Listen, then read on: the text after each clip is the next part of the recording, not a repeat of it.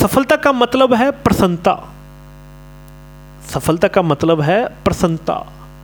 नकारात्मक सोच से अलग। जब कुछ उत्तर्क आते हैं, तब सुरक्षित रूप से उन्हें ठीक करते रहो।